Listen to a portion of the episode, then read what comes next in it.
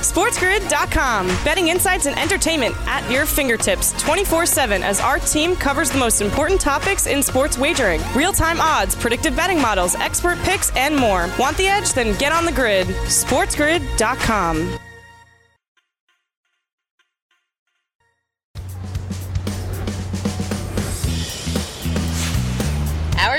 it's happy hour here on the morning after on Sports Grid. You're listening on Sirius XM channel 204 with Ben Stevens. I'm Ariel Epstein. Here in this hour, we're going to go through today's Major League Baseball card. We've got futures prop bets in the NFL. And to close out the show, Yanni the Greek, live from Las Vegas. Who knows where he's going on the card today, but he'll give us some winners. First, it's our West Coast Wake Up, and we're going to go back to the NBA last night. Last night in the NBA, there was a huge trade that sent Russell Westbrook over from Washington to LA. The Lakers now have a trio of Anthony Davis, LeBron James, and Russell Westbrook. The Lakers were 6 to 1 on July 21st when the odds came out to win the NBA title. Now, they're plus 420 on the FanDuel Sportsbook, the second best odds behind the Brooklyn Nets, who are at plus 220. Ben, when you saw all this line movement, how much was it warranted, and how much do you believe the Lakers should even be closer to the Nets? I think the line movement was very warranted because Russell Westbrook does make the Lakers more of a championship contender. Does it make them the favorite to win the NBA title? Certainly not, and that is not is what was reflected on the FanDuel Sportsbook, with the Nets still being the favorite at plus 220. But we've seen the Nets odds get longer here over the past two and a half weeks or so, and rightfully so because they opened up plus 185 or something preposterous like that. So at plus 220, it makes sense for the Nets. At plus 420, that makes sense for the Lakers. We heard John Sheeran, the director of trading at the FanDuel Sportsbook, talk about this very subject earlier on in the show, saying that over the next couple of days, he and the people over at FanDuel will determine exactly the fit for Russell Westbrook and how it affects the Lakers' odds. I don't expect them to get shorter at the moment. I could see them settling around somewhere in the plus 450 range, not much different, just about 30 cents of difference. But I do think the odds yesterday, going from plus 600 to plus 420, makes sense from a variety of standpoints because, again, Russ, I think, does make the Lakers a better team just on paper. And then, of course, a blockbuster deal like that with a Woj bomb and all that heading into the NBA draft is, of course, a very public move. So, thus, you are going to get a lot more eyeballs on the most public team, the Los Angeles Lakers. So, all of the movement makes sense. I don't think the Lakers should be any shorter. I think even they might get a little bit longer here throughout the offseason, depending on what happens, but they'll still be the second shortest odds in my mind by the time we tip off the 2021 22 NBA season. They get a nine-time All-Star point guard in addition to having a triple-double as his. Uh, I think yeah, Westbrook averaged a triple-double in a season four times, including this past season. And when it comes to the triple-double leaders for uh, the two of the top five players in triple-double uh, in triple doubles, it's Westbrook 184 and LeBron 99. So two of the top five players in history on this team leading the way with triple doubles. And Ben, when it comes to uh, this Westbrook trade and the Lakers getting another big addition, it's going to be a public favorite. That doesn't surprise me at all. I'm surprised that we haven't gotten odds up on the FanDuel Sportsbook yet for NBA MVP. We haven't seen any conference division odds yet, and I'm curious to see what they decide to do because the Lakers look really good. It's just a matter of how much this all star duo is going to actually be what the Lakers need. Giannis Antetokounmpo proving that you don't need to have a trio of all stars to win an NBA championship. He just did it this year. Now we'll find out if things continue uh, for the Lakers with what LeBron's used to and having these All Star trios and winning championships.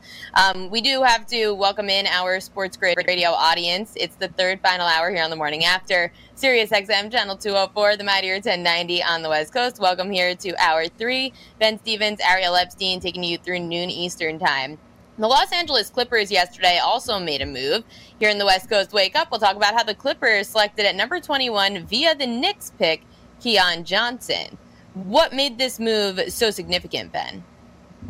It was so interesting. Keon Johnson out of Tennessee was probably the biggest faller from a betting perspective throughout the entire first round of the 2021 NBA draft. Ariel, on the FanDuel Sportsbook, Keon Johnson's draft position over under opened up at eight and a half. Now, the over was heavily juiced at minus 190, saying it wasn't so likely for him to go under eight. But that being said, eight and a half to fall to 21, I guess presents some good value for the LA Clippers. Keon Johnson was also a, almost a minus $2 favorite to be selected in the top 10 when this betting market opened up just last week. So to fall all the way to number 21, for the Clippers to make that trade with the Knicks, to move up to get their guy in Keon Johnson, I think speaks to the fact they thought he had great value and they did not want that fall to continue. And maybe a team before them was likely to pick Keon Johnson. But he was one of the biggest fallers in all of the NBA draft last night. We saw that with a couple of guys like Jalen Johnson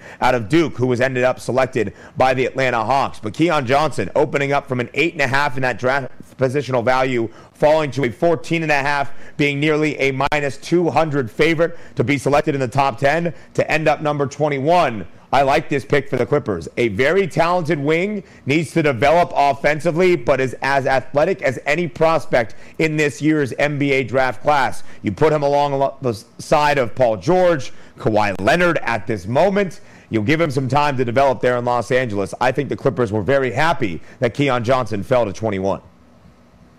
13 to 1, the fourth best odds for the Clippers to win the NBA title. They're tied with the Golden State Warriors and the Utah Jazz and the Phoenix Suns. All four of those teams are 13 to 1 on the FanDuel Sportsbook to win the title. Pretty telling, too, to see that the Golden State Warriors are up there with three different teams that made it deep into the playoffs this year. The Warriors, if they could get Klay Thompson back, could potentially have young pieces and a healthier team of veterans. Could be dangerous and great value on the FanDuel Sportsbook. Coming up next, we're going to look for more value on the FanDuel Sportsbook. We have our NFL futures props we're turning to the running back. Oh, no, wide receivers. We did running backs yesterday. Sirius XM, channel 204.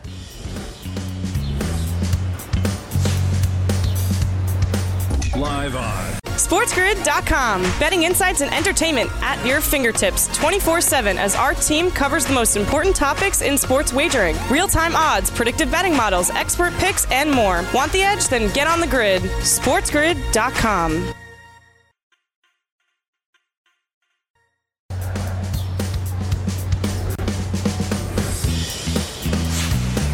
back on the morning after on Sports Grid, Sirius XM Channel 204 with Ben Stevens. I'm Ariel Epstein. We're going to talk about the NFL futures market as we have some receiving yards props to talk about. This one was pretty easy for me, Ben. When we were going for overs mm. and unders, we like to give you out one over, one under.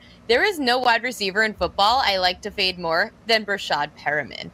Perriman came to the Ravens out of college, was supposed to be the best wide receiver selection Ozzie Newsome, the Ravens general manager at the time, ever had in his career, and he was the biggest bust that Ozzie Newsome ever had in his career. All I do is fade Breshad Perriman. Now, Breshad Perriman under 699 and a half receiving yards is where I'm going here because Perriman is on the Detroit Lions, which means that he has a worse quarterback throwing to him than he did have in the past with whether it's Sam Darnold or, um, I mean, yeah, Darnold and he had Joe Flacco. I mean, now you're dealing with the Lions quarterback situation where you've got Jared Goff in the house. Eh, I'm not feeling it. Rashad Perriman, I'm going to take his under. He hasn't hit this prop. Uh, I have to go back and double check, actually. But I'm pretty sure he hasn't hit this number in his career. And I don't know why he would do it now. I know you could say that Goff has better experience than other quarterbacks, but I don't know. I'm, I'm seeing 505, 645, 340, 499, a 77 yeah, Rashad Perriman. This you're asking him to like double whatever he's done before. Nah, I'm fading him. Rashad Perriman under whatever his receiving yards prop is, even if it's like two yards. Ben, what do you got? I'll go with my under first as well. But before I do that, I must ask your thoughts, Ariel Epstein, as a person that has a Ravens helmet over your right shoulder there, and a guy that you mentioned in the same breath with Breshad Perriman. What are your thoughts on Joe Flacco? This is so random. Um, my thoughts on Joe Flacco is he won a Super Bowl for the Ravens. He was Super Bowl MVP. Yeah. He went on one of the most ridiculous runs of any quarterback in a postseason. Now, when it comes to his overall career, fine. He was consistent, but mm. I'm not some kind of Joe Flacco homer. I think that Lamar Jackson has done a lot for the Ravens organization. Ray Lewis was great. He's the reason that I became a Ravens fan back in 2000. However, the Ravens were always the enemy. Lamar Jackson has made the Ravens lovable, which is something in my entire life the Ravens have never been. That's why I love Lamar Jackson. I love what Flacco was able to do, one of the best runs ever. I'm not going to sit here and tell you that he's the best quarterback of all time.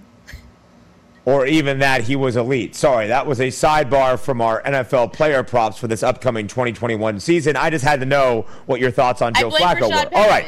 I blame Rashad Perriman exactly. for Joe Flacco's demise. And fair enough. That's what I. That's what I said. Fair enough. That's that's very fair. All right. So back to the receiving yards props for this upcoming 2021 season. Ariel gave you the under for Rashad Perriman. I'm going to go to the under of a guy that we had on this show, Paul Kuharsky, who covers the Titans. I'm looking at the under of A.J. Brown. Now, let me preface this. I think A.J. Brown is a stud. I think he is one of my favorite young receivers in the NFL. But his number right now for his receiving yards prop on the FanDuel Sportsbook is a little bit too high. It's at 1,200 and a half. 1,200 receiving yards and a half, that hook being what is factored into this as well. The number seems a little bit too high for me because A.J. Brown last year, as the leading receiver on that Tennessee Titans team, went under this number. Out of the wide receivers to finish in the top 15 in terms of receiving yards last year in the NFL, A.J. Brown had the lowest amounts of targets out of that group that finished in the top 15.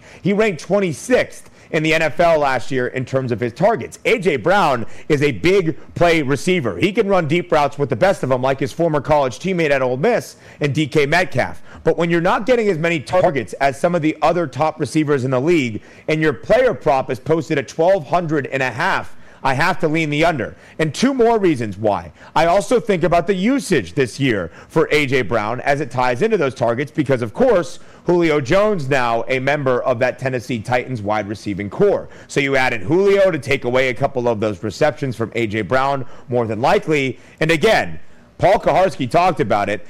You can't just say the Titans are a bottom 10 passing offense and not recognize how great they are on the ground, led by King Henry, but at the end of the day, the stats don't lie and the numbers prove a point. The Titans are still a bottom 10 passing offense. And from a yardage perspective, when they rank bottom 10 and you need your wide receivers to go over their receiving yard props for the season, that's why I lean the under of A.J. Brown, 1,200 and a half for his receiving yards prop for 2021. Okay, I could see it. And I like the overreactions because people will do the overreaction thing where they'll say that he's great and not take into consideration that there's another wide receiver in town. Uh, things are very different out there in Tennessee, and I could see it taking some time for this passing offense to figure out who's going to be that number one wide receiver and if you're going to get double coverage on A.J. Brown or Julio Jones. I'm going to take an over. I'm going a little homer, but not really because people, if you watch the show, know that I do not back my team. Uh, Marquise Brown, over 800 and a half receiving yards. I think the number is pretty low. He's made progress every year of his career. He went from 584 his rookie season to 769 last year. Now you're going to have challengers. You're going to have Rashod Bateman coming out of Minnesota. He's a young wide receiver. He's fast. He's great. Ben could tell you about him, Big Ten Ben. If you're going to have someone pressure Marquise Brown, I could see him trying to step up his game in year number three. This is the key year for any NFL player. Year three. Hollywood Brown to be and to step up to the plate as the number one wide receiver of this Ravens team, as he should have for the last couple of years. Although Mark uh, Mark Andrews is great at tight end, and I'm not even going to take that into. I mean, he's your slot guy. He's the most reliable for sure. You're going to put a veteran in Sammy Watkins aside Marquise Brown, someone he can learn from.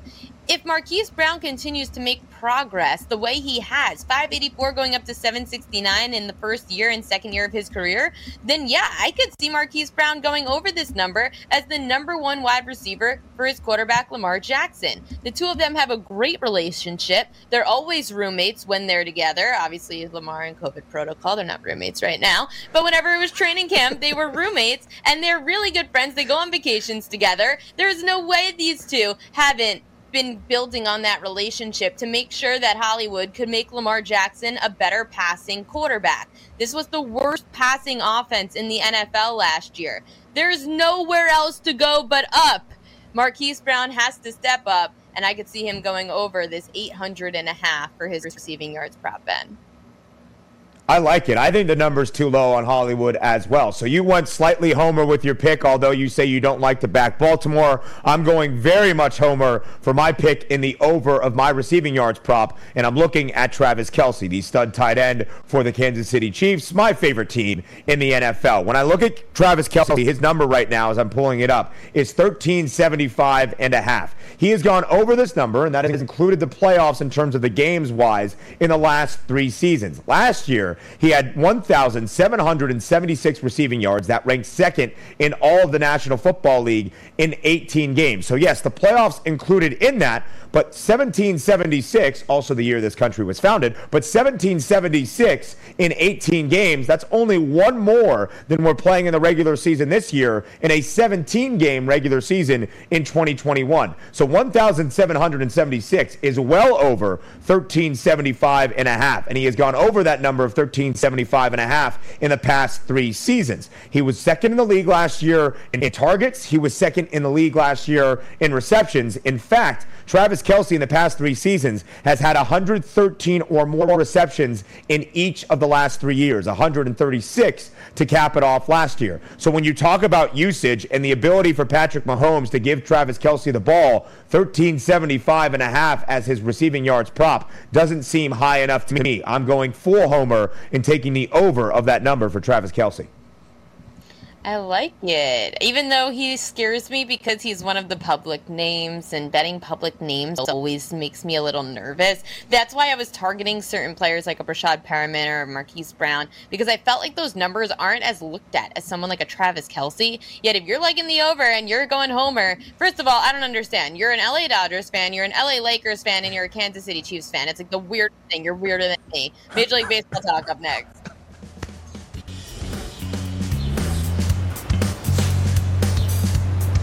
Your wife called. She wants her husband. SportsGrid.com. Betting insights and entertainment at your fingertips 24 7 as our team covers the most important topics in sports wagering real time odds, predictive betting models, expert picks, and more. Want the edge? Then get on the grid. SportsGrid.com.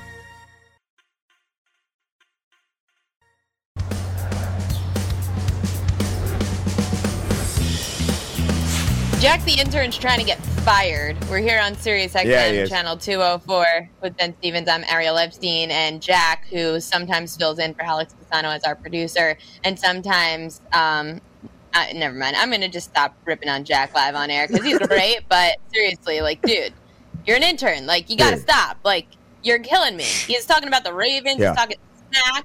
He's talking smack about the Ravens off air. He's talking smack to Ben that he would beat him by like eight and a half strokes in golf. I mean, come on. Mm. This guy's got to get a reality check. Ben's going to crush him on the golf course.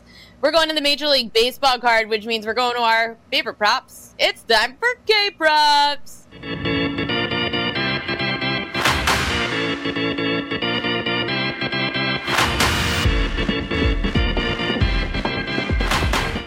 It is a betting show. I think we should start putting Jack on and trying to just go head to head and seeing who ends up winning mm. because that would just be the ultimate test as to who should keep their job around here.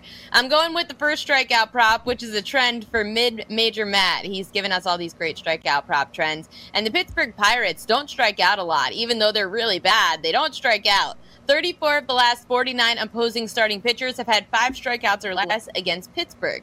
The starting pitcher today for the Philadelphia Phillies is Vince Velasquez, whose strikeout prop is five and a half. The under is heavily juiced minus 148, yet I still would be willing to lay it. Velasquez hasn't had six strikeouts or more in four starts in July. He also, in his 20 starts this year, has gone under a five and a half in 16 of the 20 starts. Hasn't even faced Pittsburgh this year, which gives you uh, I mean, it, it sometimes that goes in favor of the pitcher, but I don't know. I'm just going to say that the Pittsburgh Pirates are not going to strike out a lot against the starting pitcher in Vince Velasquez because the trends say so. Under five and a half strikeouts for Velasquez. Ben, what do you got? And Ariel, that's Jack's team right there. He is a huge fan of the Buckos. I wonder if that plus 110 for Pittsburgh at home today as the favorite is enough for Jack to be enticed to take the Pittsburgh Pirates on the money line. When I look at the K props today, I look to a guy that was super profitable at the beginning of the year and super prolific when it came to strikeouts in Corbin Burnes, the starter for the Milwaukee Brewers against the Atlanta Braves today. I highlight the beginning of the year because through his first 8 and 10 starts, Corbin Burnes was up there with Jacob DeGrom type numbers in terms of K per nine inning rates. However, it has come down a little bit recently, but still, I think Corbin Burnes is enough of a noted pitcher now, at least in the strikeout prop market, that he might have an inflated number. So, really dependent on the number. And I don't believe FanDuel has posted it when I checked about 20 minutes ago, but I'll go back and look. Anyway, the reason I capped today and still might be interested in backing Corbin Burnes in that K prop is because Atlanta has the ninth highest K rate in all of Major League Baseball this year against right handed pitching at about 25%. In the last two weeks, since the return from the All Star break, down to just about 23%. So a little bit of positive regression there for the Atlanta Braves in terms of their K rate. Corbin Burnes, like I mentioned, his Ks have come down here recently, only going double digits in terms of strikeouts once in his last seven starts. And only one start versus a team that ranks in the top 10 versus right handed pitching uh, in K rates in terms of the last two months or so. That came against the New York Mets a couple of weeks ago. He had eight strikeouts. So it's really dependent on the number. Bear with me here as I go and see if FanDuel has posted for this game between the Brewers and the Braves. They have the number for Corbin Burnes. Ooh, seven and a half, even money to the over, plus 100.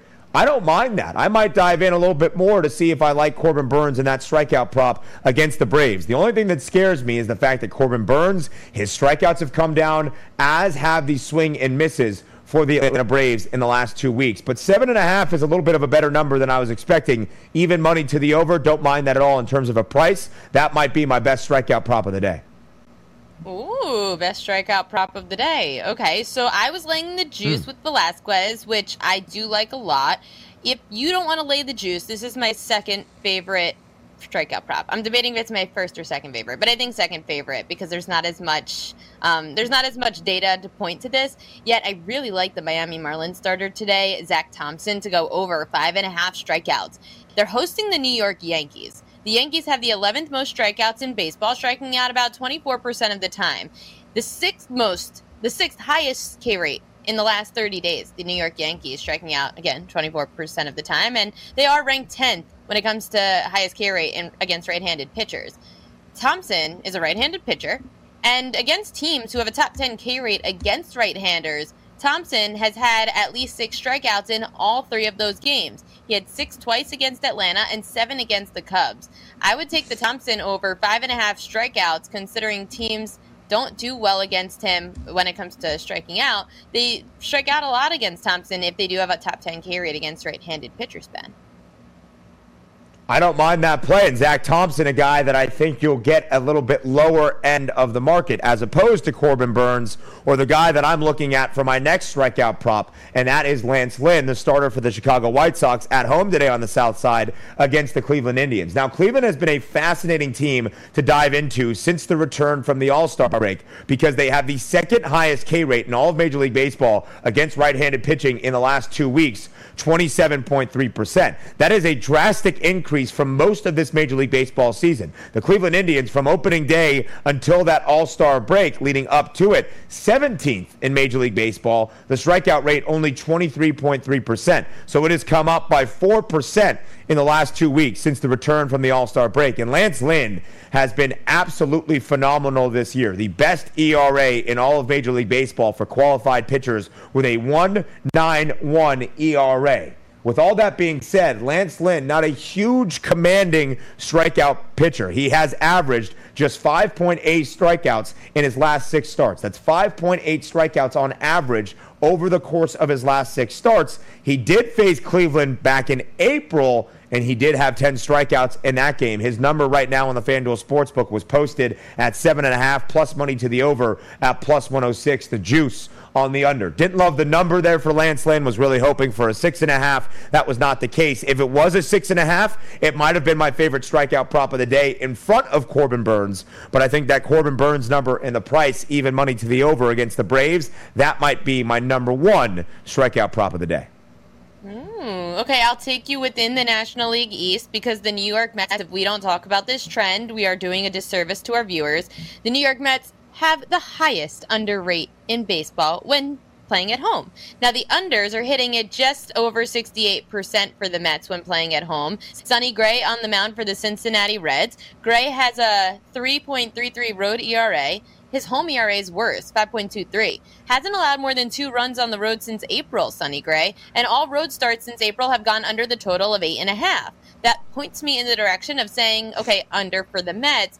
However, for the Mets right hander Carlos Carrasco, who's coming off of tearing that right hamstring. It's his season debut, his Mets debut. He's in Citi Field. The Mets are favored in the game. I'm just concerned about pitch count. I'm concerned about betting on a pitcher that I have not seen in the entire season yet. Ben, how concerning would it be for you to bet on an under of eight and a half for this game between the Reds and the Mets if Carrasco is in his first start?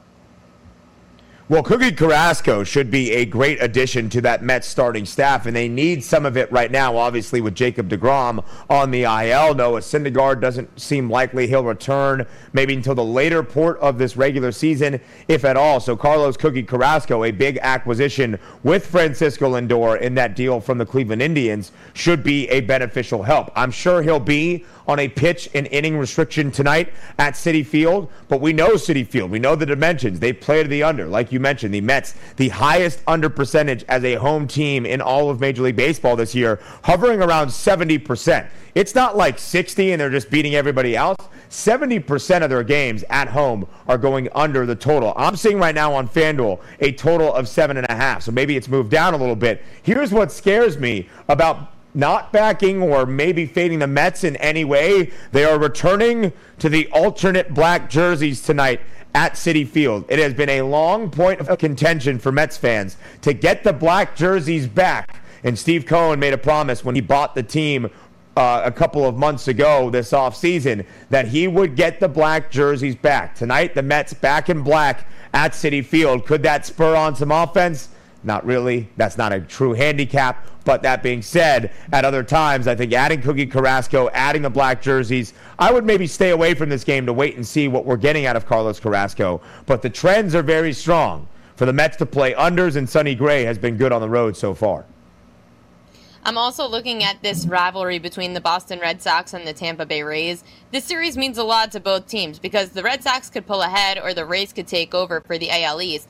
The Red Sox are road dogs plus 120. Tampa Bay minus 142. The total is nine. Haven't seen movement on the line yet. Boston has the second most wins as an away underdog, 18 and 10. Boston also has the third best run line run line rate as a road underdog, going 22 and 6. And Boston's second best division record at 29 and 15. Martin Perez, the left-handed pitcher on the mound for the Red Sox. Tampa Bay has the fourth worst OPS against left-handed pitchers this year, and Perez has won four of his last five road starts. It does concern me because Tampa Bay has a great bullpen and they are obviously a really good team, but I would see some value on the Red Sox as a road dog in this series. Ben, what about you?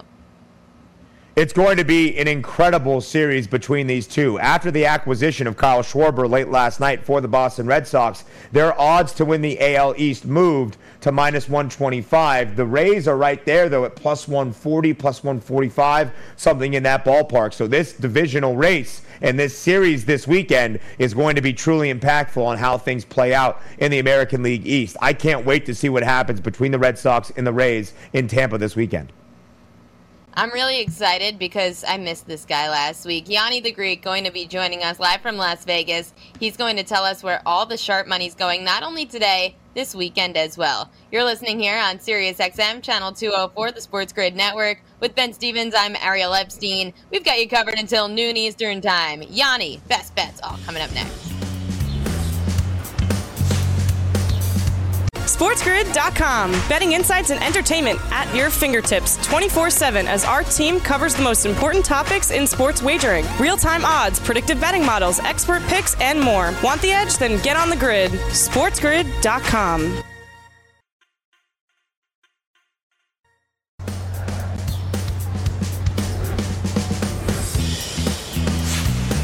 We're back on the morning after on Sports Grid, Sirius XM Channel 204 with Ben Stevens. I'm Ariel Epstein. Joining us now, Yanni the Greek, live from Las Vegas. He tells us where all that sharp money is going. Yanni, happy Friday. Thanks for joining us.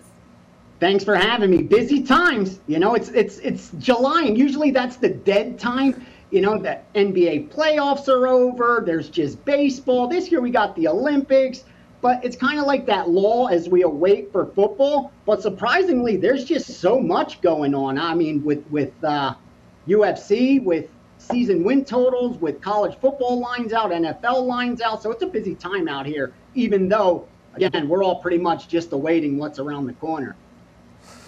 We do also have the Major League Baseball trade deadline today, coming up around 4 p.m., 5 p.m. Eastern Time. How does that affect your handicap of baseball?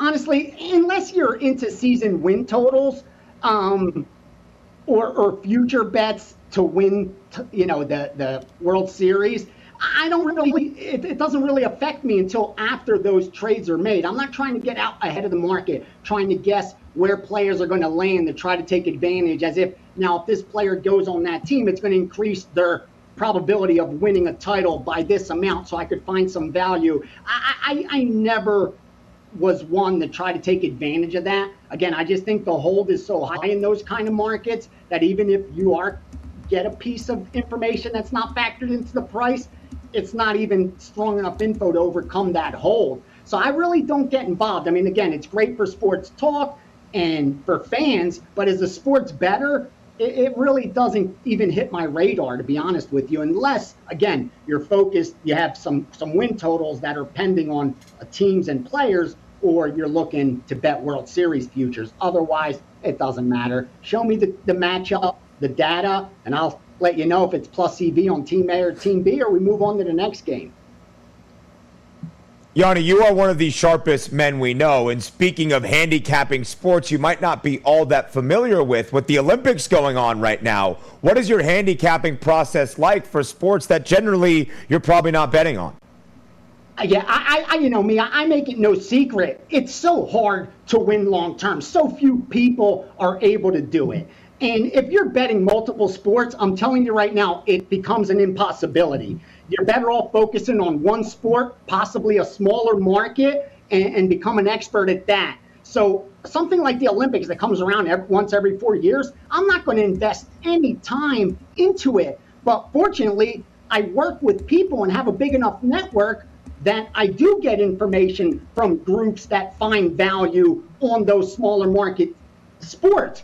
And when it comes to that, I'm willing to piggyback because I've seen historically just how well they've done. Like when the World Cup rolls around, when the Olympics roll around, certain big tournaments, you know, these groups come in and take advantage because the market's so saturated with recreational bettors, these guys know what to do at that exact time. I don't because I'm not following that market. So I'm willing to trust the experts. Like I said, you don't have to be the smartest person in the room, just surround yourself with smart people. So when it comes to the Olympics and, and markets I don't handicap, I trust people who historically have come through and have a history of being right. Like today, I'm on Nigeria plus six in, in I think it's men's basketball. I, I can't even tell you with certainty if it's men's or women's basketball, and yet I bet a, decent amount of money on Nigeria plus six because I trust the source of the information. And regardless of what Nigeria does long term, that source has been profitable for me. And you have to be patient. Again, when you find a winning source, it's on you to have that patience and ride the variance. Um, that's the most difficult thing when it comes to betting sports. Most can't handle the variance, even if they're capable of winning. Yanni, a sport that you do handicap, UFC. You said you have a very strong UFC pick for this weekend. What is it? Oh yeah, I, that I, exactly. I love the UFC because it's ninety percent all my work. Um, first co-main event: Kyung Ho Kang minus 120 against Rani Yahya minus 130. You're comfortable laying up to minus 200. If it wasn't for his layoff, having not fought um, in two years, he would be a minus 200. He's won six of his last seven with his only loss by split decision, or he'd be on a seven fight win streak. We got three years, three height, uh, inch height advantage, six inch reach advantage and again would be a much bigger favorite against fan favorite Rani Yahya. So lay the, the small chalk with Kyung Ho Kang. And then Kai Kamaka, small favorite again, minus 120 against Danny Chavez. We got eight years younger. Those fighters win 63% of the time. We got a two inch reach advantage and a fighter who just throws way too much volume for Chavez, who's got that negative strike differential to handle. Um, we also have a common opponent in TJ Brown. My fighter lost to TJ. Chavez won against TJ, so a lot of bettors are doing that MMA math and betting Chavez. But if you dig a little deeper, you'll find Kamaka was an over two to one favorite against TJ, where Chavez was a plus 150 dog against TJ. Never put too much stock in the outcome. Look at what the market thought before the game. The result shouldn't be as relevant as we make it. Take Kamaka minus 120 all the way up to minus 150. I'm comfortable and comfortable all the way up to minus 200, but you won't have to because, again, the money's all coming in on Yahya. Those are two UFC plays I really like for Saturday. So, Yianni, your handicapping for the UFC always superb as we start to turn our attention to football, whether it be college football or NFL. What are you doing right now as training camp has opened up to try to learn and get ahead of the market? Exactly what we're doing is finding some spots for week one. Because if you're waiting till week one rolls around, the only way you're going to ever make money on that week is if the public moves lines out of whack and then you take advantage, which will be far and few between. That's the problem. Because what you have to remember, week one lines have been sitting there for two months. So the sharpest bettors on the planet have been digging into them, trying to find any mistakes. So rest assured, by September, all the value's been extracted. And what we've tried to do is find those positions where we're putting a better ticket in our pocket today than what we think the line's going to be come September. Real quickly, I'll, I'll, I'll, rattle off a couple of these bets we got down on so you could do your research and see if you agree with them. Real quickly, college football, we bet 215 BYU minus 11, 163 Oklahoma minus 23 and a half, and Michigan State game 153. We bet them twice at plus six and a half and plus six. So there's three college football. Don't wait till August if you agree with me.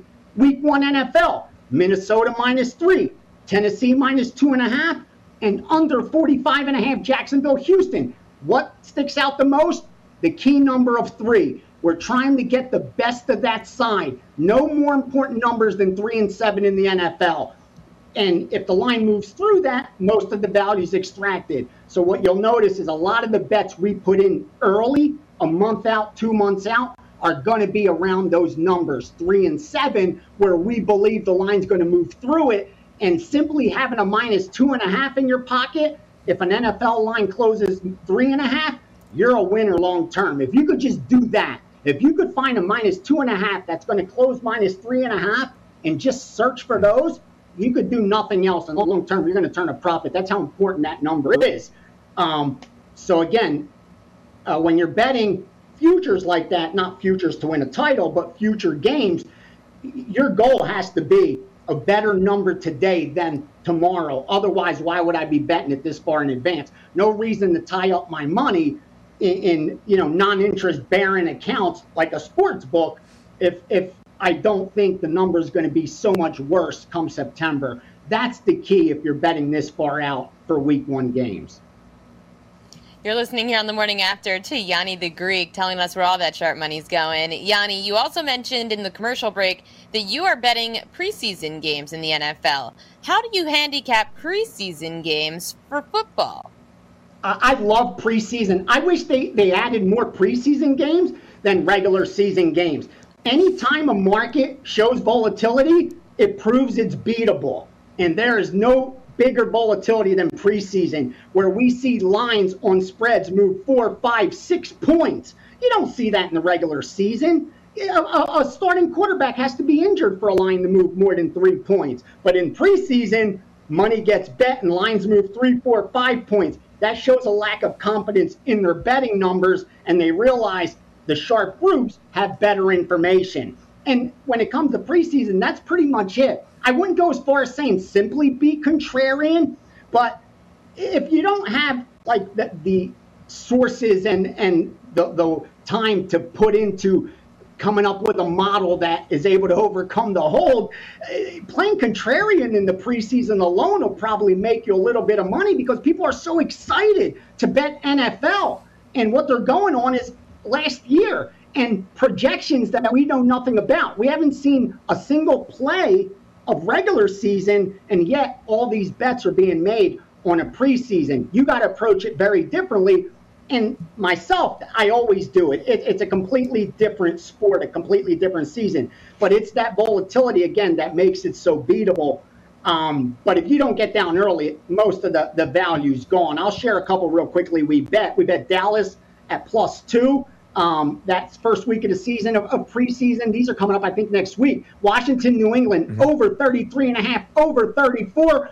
You're going to see some higher scoring games in preseason. The market still hasn't caught up, and that's why we bet over 34 in Miami and Chicago as well. Keep that in mind. Usually in week ones, square bettors think low scoring, low scoring, low scoring. Yeah, 10 years ago, you could have bet every game under and made a lot of money in the preseason. Markets are efficient. Efficiency means they correct themselves. The, the preseason market has been corrected. You can't just bet unders blindly anymore. Probably make more money betting overs. Again, this isn't financial advice, so don't quote me on that. Um, but the NFL market's as efficient as it comes. And if you had a decade where unders were profitable, rest assured it's not going to continue.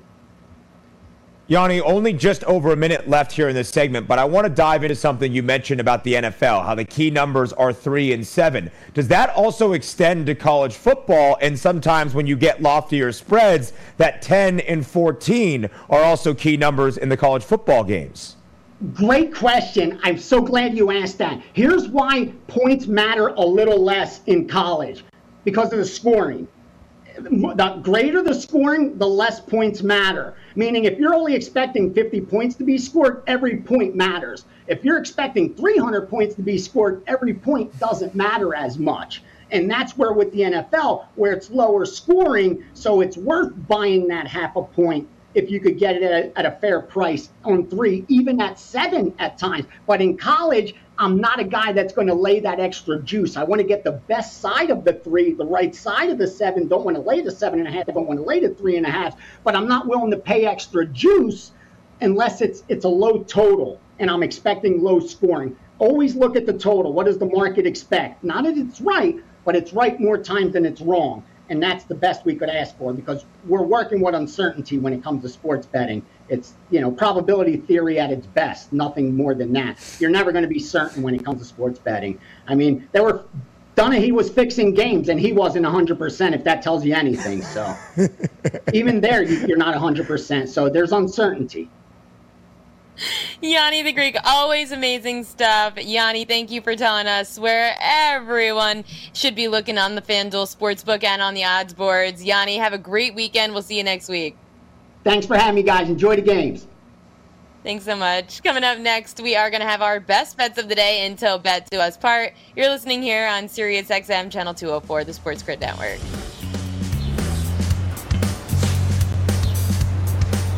SportsGrid.com. Betting insights and entertainment at your fingertips 24 7 as our team covers the most important topics in sports wagering real time odds, predictive betting models, expert picks, and more. Want the edge? Then get on the grid. SportsGrid.com.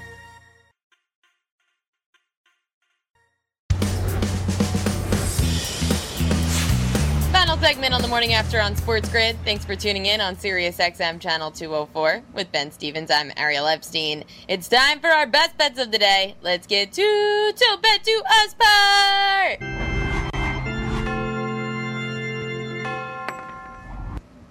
I like two strikeout props today. However, one of them's heavily juiced to the under. I'm gonna go with one that's plus money to the over, and that's the Miami Marlins starter, Zach Thompson, over five and a half strikeouts. He's up against the New York Yankees. The Yankees have the 10th highest strikeout rate in baseball. When up against right handed pitchers, they also have the 10th highest strikeout rate. And in the last 30 days, the Yankees have the sixth highest strikeout rate.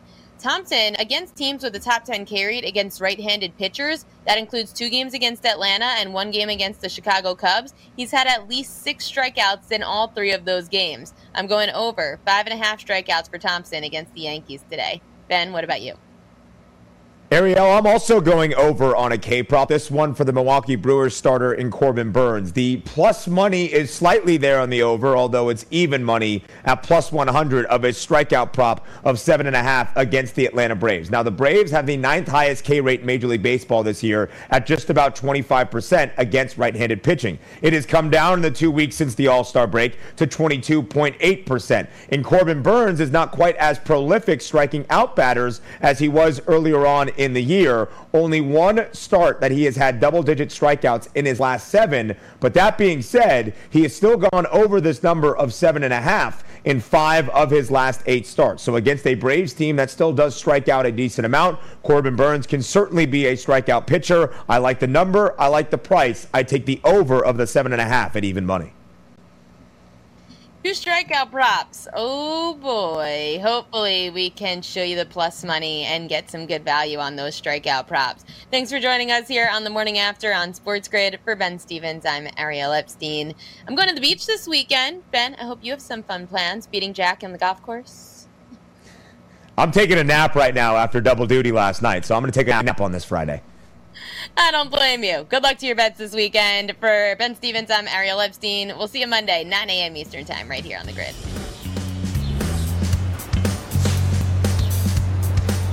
Lost in a sea of stats, averages, and injury reports? It's okay. You found it. Sports gaming strategies and